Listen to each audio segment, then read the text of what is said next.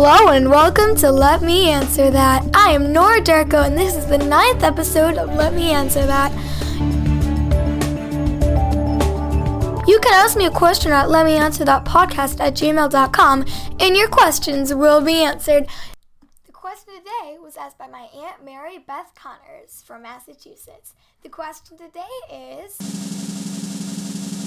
How can you reduce anxiety naturally? Well, I know anxiety is a medical disorder some people have, and it impacts them so much, all their stress, that it can hurt them. Now, we all have anxiety, but it doesn't hurt us as much. So let's see what it is. First, anxiety isn't always that bad.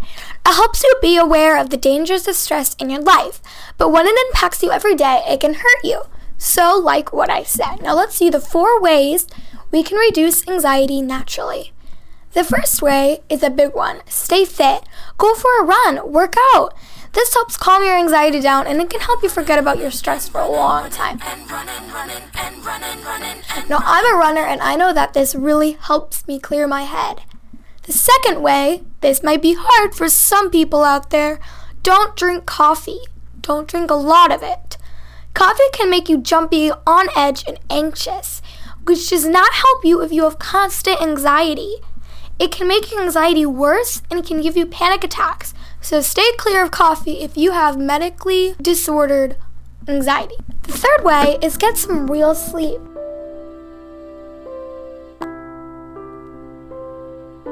What I mean by that is no technology before you turn off the light, no eating or drinking coffee, and don't change up your sleep schedule to 9 one night and then 12 Saturday.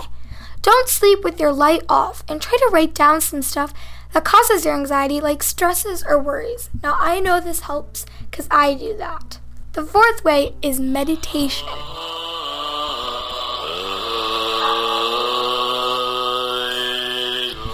Helps reduce anxiety because it makes you clear your head, your worries, and thoughts disappear, lower your stress, and focuses on your breathing. Another activity just like that that can help is yoga. Now that we know the four ways you can reduce anxiety naturally, let's see what causes anxiety. Stresses such as stress at work, school, relationships, money, emotional drama, sickness, and medications, sports, and lack of oxygen can all cause that horrible anxiety that a lot of us know about.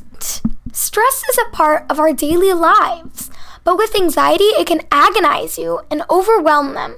But with medication, it is better. And also with the four ways that I taught you staying fit, not a lot of coffee, real sleep, medit- and meditation, and some yoga can help you go a long way without having anxiety. Today, I've learned a lot about anxiety and what you can do to reduce it naturally to answer this question. I hope this helps you too.